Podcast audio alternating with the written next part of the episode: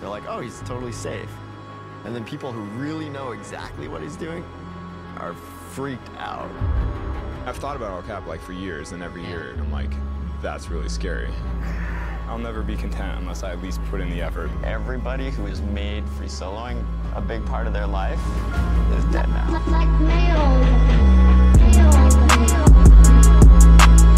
Ain't never gone back the road. I seen bands and I saw hope. Forward that, then it's smoke. Holy Spirit, Holy smoke.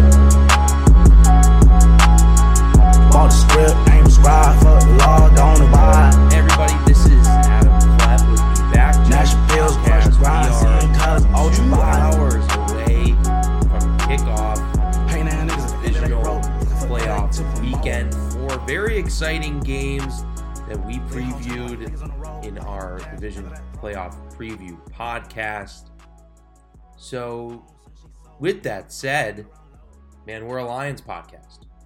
We had a blatantly obvious Detroit Lions bias, and on this Saturday morning, watching some pregame shows, scrolling the Twitter, and ended up looking through a mock draft, which I try not to do before the season ends officially at the Super Bowl, but honestly, Lions got two picks in the first round this year.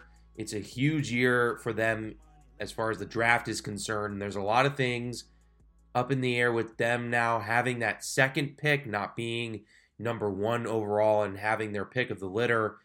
The Jags, you know, what the Jags will do if they'll go tackle, if they go edge rusher is going to impact Detroit. Those are both teams that could go in a lot of directions.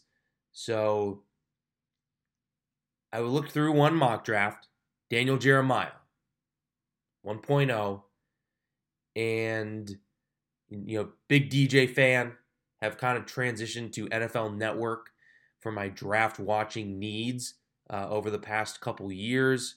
You know, all, all the love and respect in the world to Mel Kiper, but uh, you know that's that's the draft OG. But but DJ's got it on lock over there at NFL Network. He's been an upgrade over Mayock, frankly.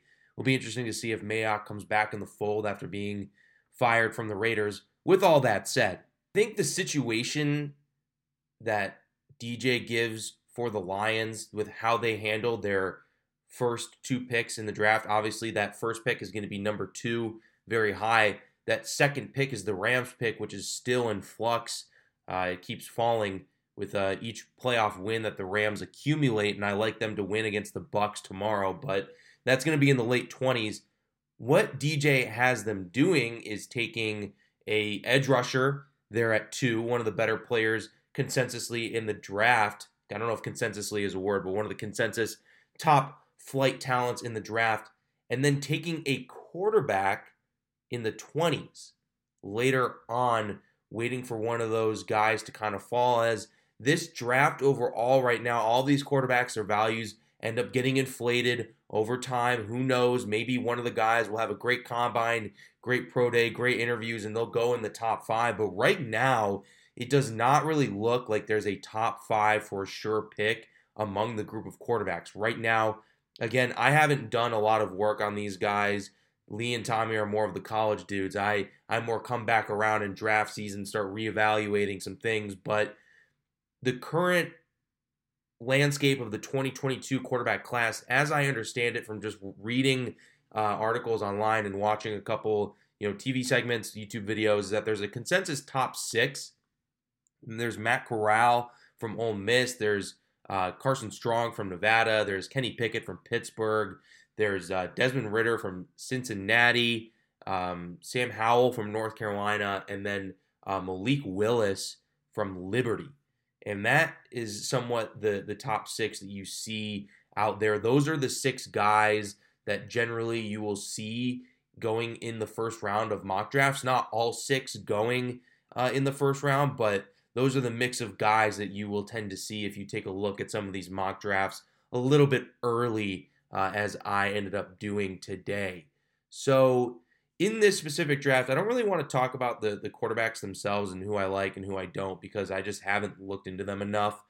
But in this specific mock draft, Daniel Jeremiah gives the Lions Aiden Hutchinson at two, the edge uh, defender from Michigan, and then he gives them I believe it was Malik Willis at 29. I think is where he pegged the the Rams. He did. Uh, he for sure gave them Malik Willis. I don't know exactly what pick number it was, and Malik Willis is kind of the big developmental. You know, he's the Jordan Love. He's the Paxton Lynch of of this draft. Almost, it's a guy that has all the talent in the world physically, but hasn't been able to put it all together on the field.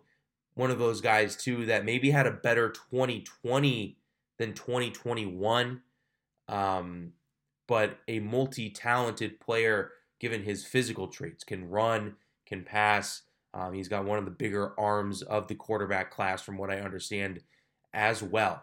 So, I again don't want to get too much into the specifics of each quarterback, but again, I think this scenario of taking a top flight talent with your second overall pick just to bolster the roster, because Lord knows this team needs a playmaker, it needs real elite players across the board at really any position, in my opinion. Just take the best guy in the draft uh, at that point at number two is, is a good decision. I think that's fine. But unless you are an idiot, you understand as a Lions fan that Jared Goff is not going to get this team to a Super Bowl. It's just not going to happen. All right. If it didn't happen for them in LA with him as their quarterback when he had literally the perfect situation around him and he failed there, it's not going to work in Detroit. All right. I understand that he had this is the only thing I'm going to I'm to point out with Goff because I'm just blue in the face from trying to tell people that he sucks. All right. Goff can put together some decent games in the comfy confines of Ford Field where there's no wind. It's always 65 degrees or 70, whatever degrees in there. These are his home and away splits, guys. All right. Eight games at Ford Field this year, a 70% completion percentage, 1,900 yards, 13 TDs, three picks, 99 quarterback rating you know what? You can win games with that. All right. It's still not going to get you to the Super Bowl. His yards per attempt is garbage, 6.7, bottom tier in the NFL. His mobility is trash. Okay. But you can win games with that in the NFL. What happens when this guy goes on the road? Gets a little bad weather, a little crowd noise. Completion percentage drops eight points, 62.7%, which is still a high completion percentage, but given his yards per attempt of 6.4, garbage. Garbage. Okay? TD to INT ratio, 6 to 5. Garbage. Rating drops from 99.5 to 80.7. A 20 point rating drop when he goes on the road. This is not a guy when you have to go to Soldier Field, when you have to go to Lambeau in December and win a division game to get a home playoff game, he's not going to be that guy. You're not that guy, pal. All right, as that viral video said. Okay, so that's it on Goff. If you think Goff is the future, stop listening to this podcast right now and uh, just reevaluate your life, maybe, or just go have fun living in that blissful mind state. All right, but Jared Goff cannot be the long term plan at quarterback for this team. This team, in my opinion, needs to make some sort of quarterback move this offseason that shows that they don't believe that. All right. Goff, if he's on the roster next year, all right, fine. I'm not going to be like super upset. I'll be super upset if he's again going into camp as the clear starter, right? Or he's going into camp with no one young behind him that he's either supposed to be mentoring or that he's going to pass the baton onto within the next season. Okay. So that's the end of the conversation on Goff. He's not going to get it done in Detroit whatsoever. Maybe maybe if you drafted, you know, used all this draft capital and kept him around and didn't address the quarterback position, built a great roster, maybe he could get you a wild card spot and then like go to Seattle and lose in the first round. That's like the absolute max ceiling with this guy. Again, I can talk about this all day. Goff is not the guy. The Lions need to make a move at quarterback. Going back to DJ's mock draft. Again, I think a very likely scenario to play out in this year's draft is that the Lions take the top flight, you know, best player available on their board guy at two. And then with that late 20s pick or with that pick at 34, the second pick in the second round, they take a swing on a developmental quarterback, whether it be uh, Carson Strong, Malik Willis, Sam Howell, whoever they like the best. I think that's a very, very realistic situation. So this gets to my main concern. I'm burying the lead a little bit here. I'm 10 minutes in and I'm going to get to my point of what I am most concerned about if that very likely, in my opinion, scenario plays out. Because I don't necessarily think that that's a bad decision. Okay? Don't force your pick at two. Don't overdraft a guy. Take an edge player, for example, like Aiden Hutchinson at a position of need on the team, and then let the chips fall as they may and take a swing on a guy if you like him later on. But as you're taking a quarterback later in the draft, they're becoming less and less of a sure thing. Obviously, guys like Dak have gone in the fourth round. You know, guys like Cousins have gone a little later and, and turned out to be good quarterbacks. But statistically speaking, when you look at quarterbacks drafted in the first, second, third, fourth, fifth round, sixth round, seventh round, they become less and less successful the later and later you pick them as an aggregate. Doesn't mean it can't happen though. And it doesn't mean a guy like Malik Willis, who has all the talent in the world, can't develop into a top flight quarterback in the NFL. The issue that I see with this team right now is I don't think they have the infrastructure in place to develop that guy. Frankly, even if there was, say, a top flight Trevor Lawrence in this draft that the Lions could take, you know, Trevor Lawrence wasn't a finished product when he got to the NFL. That played itself out in Jacksonville. Okay, I thought he was the best quarterback available in the draft. I still think he has a very bright future ahead of him, but that wasn't, you know, a finished product. Rarely do those guys come out. You only get so many Andrew Lucks who just like come into the league ready to go. So even if there was a guy at the top, I would still say I don't know if this team has what it takes right now to develop a quarterback properly. Because if you haven't been paying attention, they don't have an offensive coordinator right now. The Detroit Lions do not have an offensive coordinator on staff. They fired Anthony Lynn, which whatever, I wasn't a big Lynn fan when when that move was made. But basically halfway through the season, you saw Dan Campbell, who has never called plays before, start calling plays.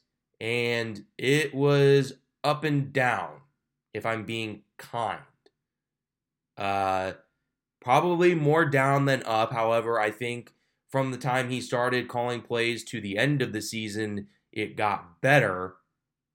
I still don't think if you're Brad Holmes, if you're Sheila Ford, uh, I don't really think you want Dan Campbell calling plays for the team going forward.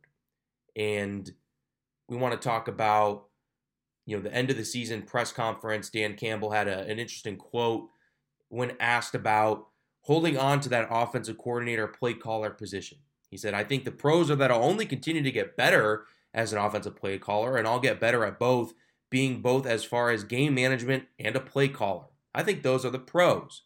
Campbell goes on to say, I think the cons can be that you're not as invested defensively and special teams with the totality of your players that you might be able to be if you weren't so invested in the offense. So I think that's the pros and cons, and I've got to decide that. So he's making it sound like it's kind of his decision whether or not he's the play caller de facto OC.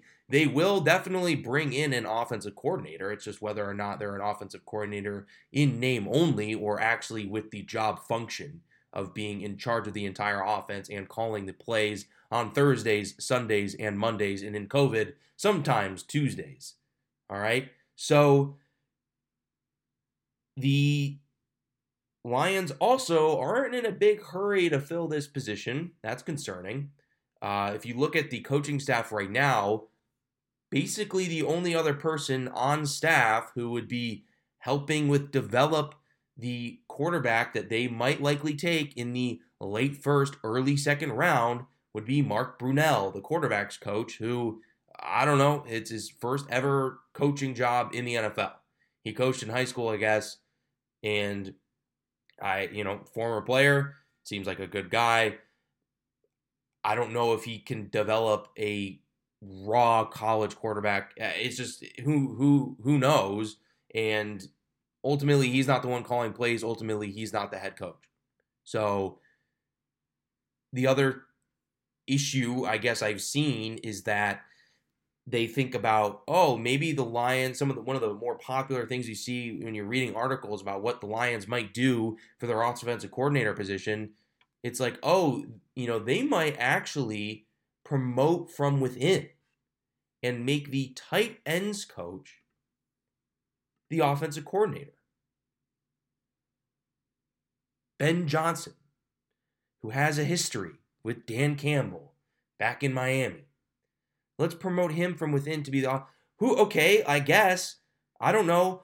I don't think Ben Johnson's calling plays. So if that happens, that means Dan Campbell is going to basically be your offensive coordinator. And then if you draft a developmental quarterback high in the draft, late first, early second round, Ben Johnson is the offensive coordinator who is going to be dealing uh, with that developmental quarterback, along with Mark Brunell and Dan Campbell. That, to me, does not seem like a good scenario for a young quarterback to come into. A offense that doesn't at this point have any, you know, real receivers to speak of. Amon-Ra St. Brown had a great second half of his season. I think he can be you know, a good player uh, in the league, but I mean, what if you need to develop a guy I just don't think that's the right environment for it. So basically, what I'm saying is I am hopeful that the Lions hire an offensive coordinator who will call plays and has experience developing a young quarterback or getting more maybe out of a journeyman middle middling quarterback at some point in their career. Now, that might be kind of difficult to find. I don't know, maybe somebody who worked under somebody who did that but if you're the Lions, I don't, you know, I can't be in the room with them, but I would say that getting a quarterback that can be your future guy. If you, sure, you can build good rosters in the NFL, have a couple seasons where maybe you do something. You can be the Jag, go to an AFC championship game with Blake Bortles with a great roster. Okay. If you want su- sustained success in the National Football League, you need a top 10 quarterback.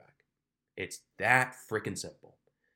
The Lions do not have a top 10 quarterback. So they need the, the priority number one for this organization needs to be finding that top 10 quarterback to take them into the future. That doesn't mean they have to get that guy at number two, even if it's priority number one. That doesn't mean they need to sell the farm and try and make a big trade for whoever, Deshaun Watson, Russell Wilson, who neither of those guys would want to come to Detroit anyway. But my point is simply this needs to be priority one for the organization. There's a chance the quarterback that you draft in the late 20s, early 30s this year, I think that's an extremely likely scenario, but that guy is going to need a lot of development and a lot of coaching and it's going to be need to be good freaking coaching for that guy to succeed and as it stands at this exact moment, I do not think that the Lions have the coaches, have the system in place to have that happen. Right? It's kind of like a 50 50 proposition if any of those quarterback, even in the first round, it's like a 50 50 chance that the guy is even going to be good. Okay? It's probably even lower when you're when you're drafting a quarterback in the 20s and the in the 30s. Okay? It's like a 30 70. 30% chance they'll be good, 70% chance they'll be bad. It's like a 15, 10 to 15% chance that they'll be good if you don't have the right people in place to help facilitate that development because they're not going to figure it out by themselves. Okay? And that is the part of this offensive coordinator conversation that I feel like no one's talking about. It's like, oh, the Lions don't have an offensive coordinator, whatever. Dan Campbell will just call the plays next year. He improved. Dan Campbell might become the best play caller of all freaking time. Okay? Doesn't matter if you don't have a great quarterback to run the plays. Okay? Uh, whether or not Dan Campbell becomes a good play caller is is kind of beyond the freaking point. Okay? The Lions need to make an offensive coordinator hire. They might need to bring in some more offensive whatever to I don't know. They need to figure something out in the sense that if we're going to draft a developmental quarterback, we need to make sure that we have the right people and the right systems in place to help that quarterback become what we think they can become. Okay. And here's the thing, too. If you're drafting a quarterback at the end of the first round, early second round, first of all, I would just take if you if you feel comfortable taking the quarterback at 34, you take them in the 20s. Okay. Just do that because if they get taken in between that point, you're gonna be kicking yourself. Just bad decision. Okay. So let's just stick with that late first round pick. If you're gonna take a quarterback in the late first round, okay, you obviously believe that they can become a top 10 quarterback one day. Okay, you're not drafting a freaking backup, okay, at the end of the first round. Okay, the Packers didn't draft Jordan Love to be Aaron Rodgers' backup. Okay, they plan on Jordan Love being the starting quarterback for the Green Bay Packers. Maybe, you know, not anymore after he's looked like trash. Okay, but that was their plan when they took him. So if you're going to take that guy, make sure that you have the right people in place to help make it happen. That's all I'm saying. And I don't really think anybody is sounding the alarms on that side of the offensive coordinator discussion for the Detroit Lions. Again, everybody enjoy playoff football. Okay, we got a lot of time this offseason to talk about these things and for me to yell about the Lions. Enjoy the playoff football today. I like the Titans to win. I like the Packers to win. I like the Rams to win. And then I like the Bills to win, finishing off the weekend. Should be a great day of football. Last week, the games, a little bit of blowout, a little bit of, you know, uh, lesser tier teams playing uh, in some of those games. The seven seed thing is just ridiculous. But um, enjoy the games today. Much love to you.